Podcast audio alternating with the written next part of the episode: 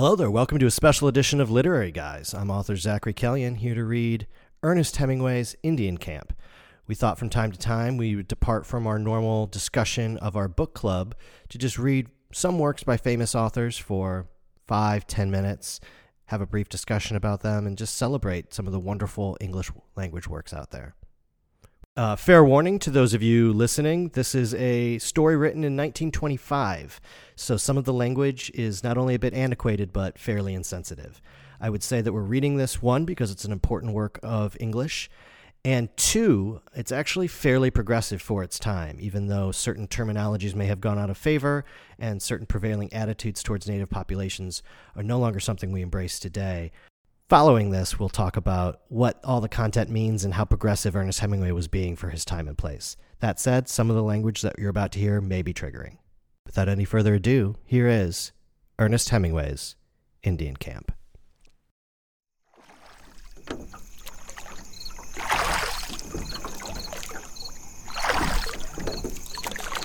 At the lake shore, there was another rowboat drawn up. The two Indians stood waiting. Nick and his father got in the stern of the boat, and the Indians shoved it off, and one of them got into row. Uncle George sat in the stern of the camp rowboat. The young Indian shoved off the camp boat and got in to row Uncle George. The two boats started off in the dark. Nick heard the oar locks of the other boat quite a ways ahead them in the mist. The Indians rowed with quick, choppy strokes. Nick lay back with his father's arm around him. It was cold in the water. The Indians who were rowing with them was working very hard but the other boat moved farther ahead in the mist all the time. Where are we going, Dad? Nick asked. Over to the Indian camp. This is an Indian lady there who's very sick. Oh, said Nick. Across the bay, they found the other boat beached. Uncle George was smoking a cigar in the dark. The young Indian pulled the boat way up the beach. Uncle George gave both the Indians cigars. They walked up from the beach through the meadow that was soaking wet with dew following the young Indian who carried a lantern. They went into the woods and followed a trail that led them to the logging road that ran back into the hills. It was much lighter on the logging road as the timber was cut away on both sides. The young Indian stopped and blew out his lantern, and they all walked along the road. They came around a bend, and a dog came out barking. Ahead were lights of the shanties where the Indian bark peelers lived. More dogs rushed out at them. The two Indians sent them back to their shanties. In the shanty nearest the road, there was a light in the window. An old woman stood in the doorway holding a lamp. Inside, on a wooden bunk, lay a young Indian woman. She had been trying to have a baby for two days. All the old women in the camp had been helping her.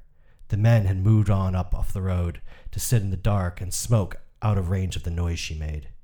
She screamed just as Nick and the two Indians followed his father and Uncle George into the shanty. She lay in the lower bunk, very big under a quilt.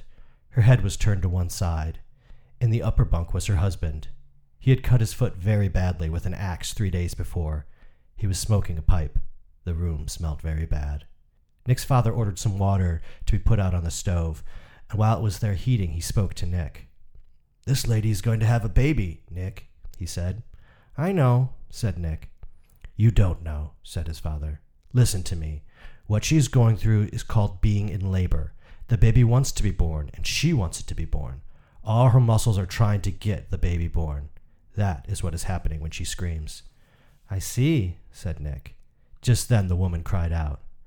Oh, Daddy, can't you give her something to make her stop screaming? asked Nick. No, I haven't any anesthetic, his father said. But her screams are not important. I don't hear them because they are not important. The husband in the upper bunk rolled over against the wall. The woman in the kitchen motioned to the doctor that the water was hot. Nick's father went into the kitchen and poured about half of the water out of the big kettle and into a basin. Into the water left in the kettle, he put several things he unwrapped from a handkerchief. These must boil, he said, and began to scrub his hands in the basin of hot water with a cake of soap he had brought from the camp. Nick watched his father's hands scrubbing each other with the soap. While his father washed his hands very carefully and thoroughly, he talked. You see, Nick, babies are supposed to be born head first, but sometimes they're not. And when they're not, they make a lot of trouble for everybody. Maybe we'll have to operate on this lady. We'll know in a little while. When he's satisfied with his hands, he went in and went to work. Pull back that quilt, will you, George? he said. I'd rather not touch it. Later, when he started to operate, Uncle George and three Indian men held the woman still. She bit Uncle George on the arm, and Uncle George said, Damn squaw bitch! And the young Indian who had rode Uncle George over laughed at him. Nick held the basin for his father. It all took a long time. His father picked up the baby and slapped it to make it breathe and handed it to the old woman. See, it's a boy, Nick, he said. How do you like being an intern? Nick said, All right. He was looking away so as not to see what his father was doing. There, that's it, his father said, and put something into the basin. Nick didn't look at it. Now, his father said, there's some stitches to be put in. You can watch this or not, Nick, just as you like. I'm going to sew up the incision I made. Nick did not watch. His curiosity had been gone for a long time. His father finished up and stood. Uncle George and the three Indian men stood up. Nick put the basin out in the kitchen. Uncle George looked at his arm. The young Indian smiled reminiscently. I'll put some peroxide on that, George, the doctor said. He bent over the Indian woman. She was quiet now and her eyes were closed. She looked very pale. She did not know what had become of the baby or anything. I'll be back in the morning, the doctor said, standing up. The nurse should be here from St. Ignace by noon, and she'll bring everything we need. He was feeling exalted and talkative as football players are in the dressing room after a game. That's one for the medical journal, George, he said. Doing a cesarean with a jackknife and sewing it up with nine foot tapered gut leaders? Uncle George was standing against the wall, looking at his arm. Oh, you're a great man, all right, he said. Ought to have a look at the proud father. They're usually the worst sufferers in these little affairs, the doctor said. I must say he took it all pretty quietly. He pulled back the blanket from the Indian's head. His hand came away wet. He mounted on the edge of the lower bunk with the lamp in one hand and looked in. The Indian lay with his face towards the wall. His throat had been cut from ear to ear. The blood had flowed down into a pool where his body sagged the bunk. His head rested on his left arm, the open razor lay, edge up, in the blankets. Take Nick out of the shanty, George, the doctor said. There was no need of that. Nick, standing in the door of the kitchen, had a good view of the upper bunk when his father, the lamp in one hand, tipped the Indian's head back. It was just beginning to be daylight when they walked along the logging road back toward the lake. I'm terribly sorry I brought you along, Nicky, said his father, all his post operative exhilaration gone. It was an awful mess to put you through. Do ladies always have such a hard time having babies? Nick asked. No, that was very, very exceptional. Why did he kill himself, Daddy? I don't know, Nick. He couldn't stand things, I guess. Do many men kill themselves, Daddy? Not many, Nick. Do many women? Hardly ever. Don't they ever? Oh, yes. They do sometimes. Daddy? Yes. Where did Uncle George go? He'll turn up all right. Is dying hard, Daddy? No, I think it's pretty easy, Nick. It all depends. They were seated in the boat, Nick in the stern, his father rowing. The sun was coming up over the hills. A bass jumped, making a circle in the water. Nick trailed his hand in the water felt warm in the sharp chill of the morning. In the early morning, on the lake, sitting in the stern of the boat with his father rowing, he felt quite sure that he would never die.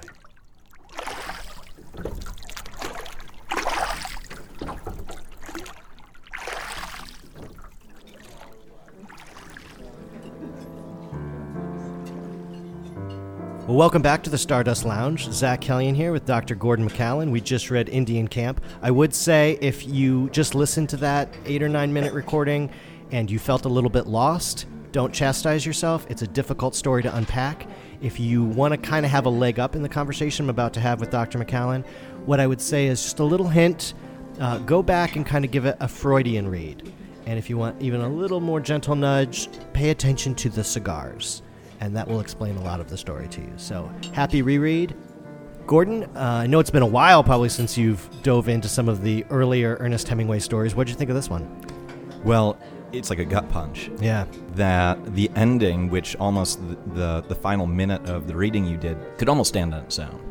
Like it yeah. is a wonderful discussion between a father and son, and I, I think that that's really the, the, part of this piece that, that speaks to me. Hmm. I mean, hmm. obviously, there's a lot of really deep context here, But the, the thing that really jumps out at me is the respect between father and son, Yeah. and the the the excitement and pride in the father's voice after having completed the cesarean, but Mhm. then also wanting to shield his son and his knowledge of the world Mm-hmm. in in the latter moments and, and regretting that he had seen the uglier side of medicine and of people and and that to me is it makes this a, a very worthwhile piece to to listen to.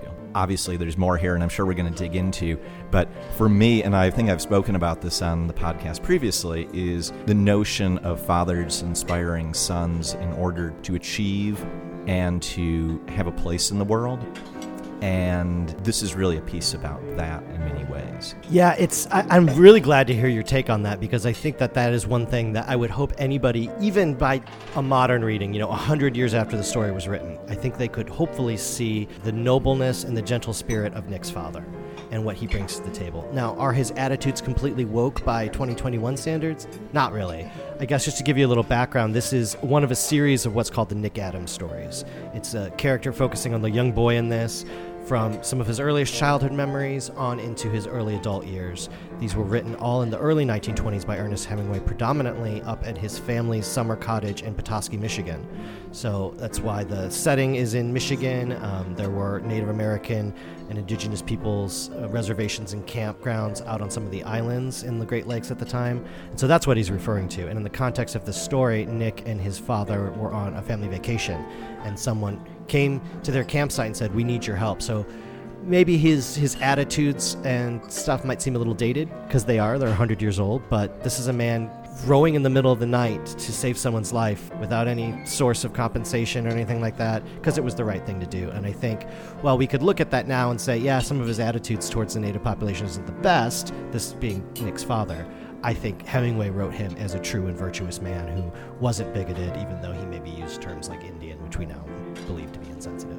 So, if my understanding of this piece is correct, that this was part of Hemingway's first folio of short stories, and that he had difficulty finding publication for that work due to the controversial nature of many of the pieces. You're absolutely right. I mean, things like childbirth were not written about quite so frankly in um, the 1920s, especially childbirth that also centers around a suicide and um, questions of parentage.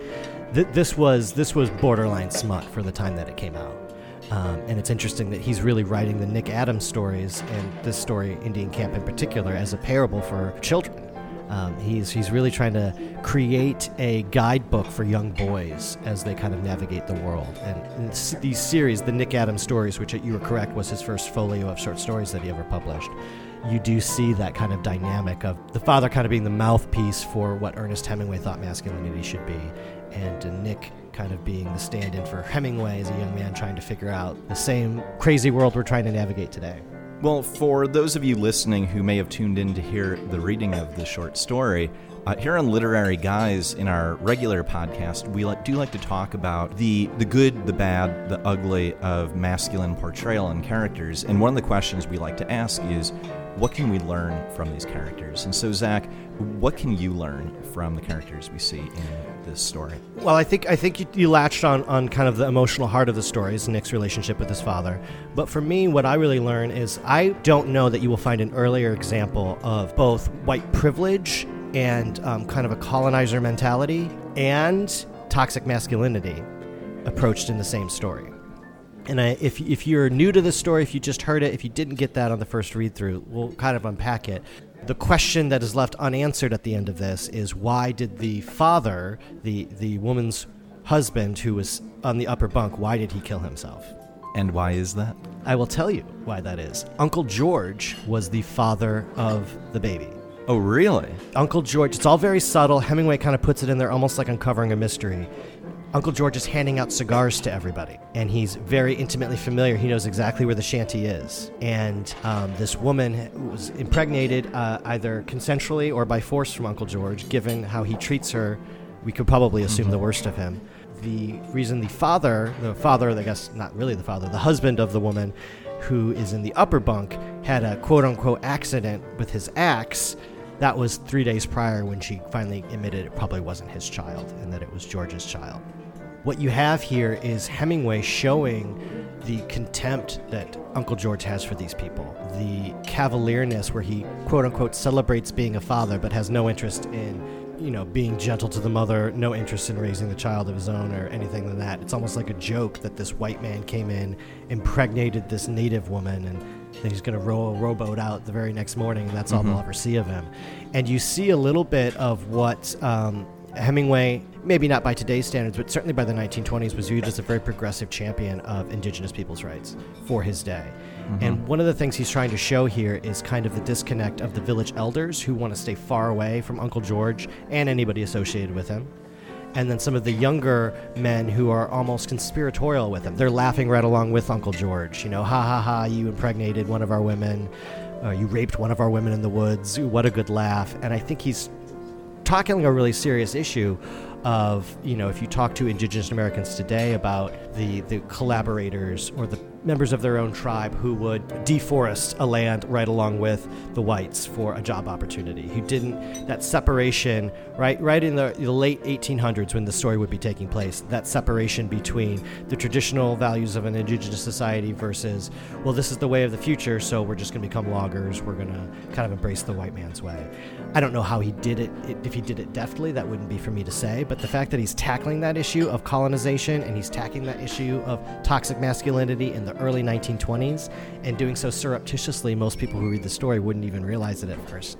To me, is worth talking about and pretty genius. Yeah, I, I would not have picked up on that, and I've I've done a lot of reading in my life, and, and it's not immediately obvious on on hearing the story that that is what it is, but it makes perfect sense. And it's actually interesting without understanding that context. One could almost look at this through the lens of, you know, what I think of a lot these days is the use of coded language mm-hmm. and the use of dog whistles in order to say, hey, you know, wink, wink, I don't want to explicitly say something racist, but instead I'm going to use terminology that people know what I'm talking about. Yeah. And some of the language in there read through today's ears that you could actually interpret this as a little bit of a dog whistle story if it had been told today. I agree. But with the context that you gave and the time of the piece, it's actually quite the opposite of that. And that's, to me, really fascinating that we've almost inverted the roles of non explicit language talking about things, that now it's like a rally cry to supporters. Uh, what you and what in this case had been actually a way in order to sneakily say something very progressive. Yes. And that's I think that's one of the important things that I hope, you know, the listeners of Literary Guys are on the same page about us. I think it's important to read works like you said in the context of the time in which they were written because it has a completely different read today than it would have read to those people reading it for the first time. Well, on that thought, I think we should wrap up this discussion. I'd like to thank everyone for listening to this uh, very special episode of Literary Guys coming to you from the Stardust Lounge. As always, I'm Dr. Gordon McCallan. And I'm author Zachary Kelly, and we'll be returning regular schedule next week with Chuck Palahniuk's Fight Club. Until then, this has been Literary Guys signing off.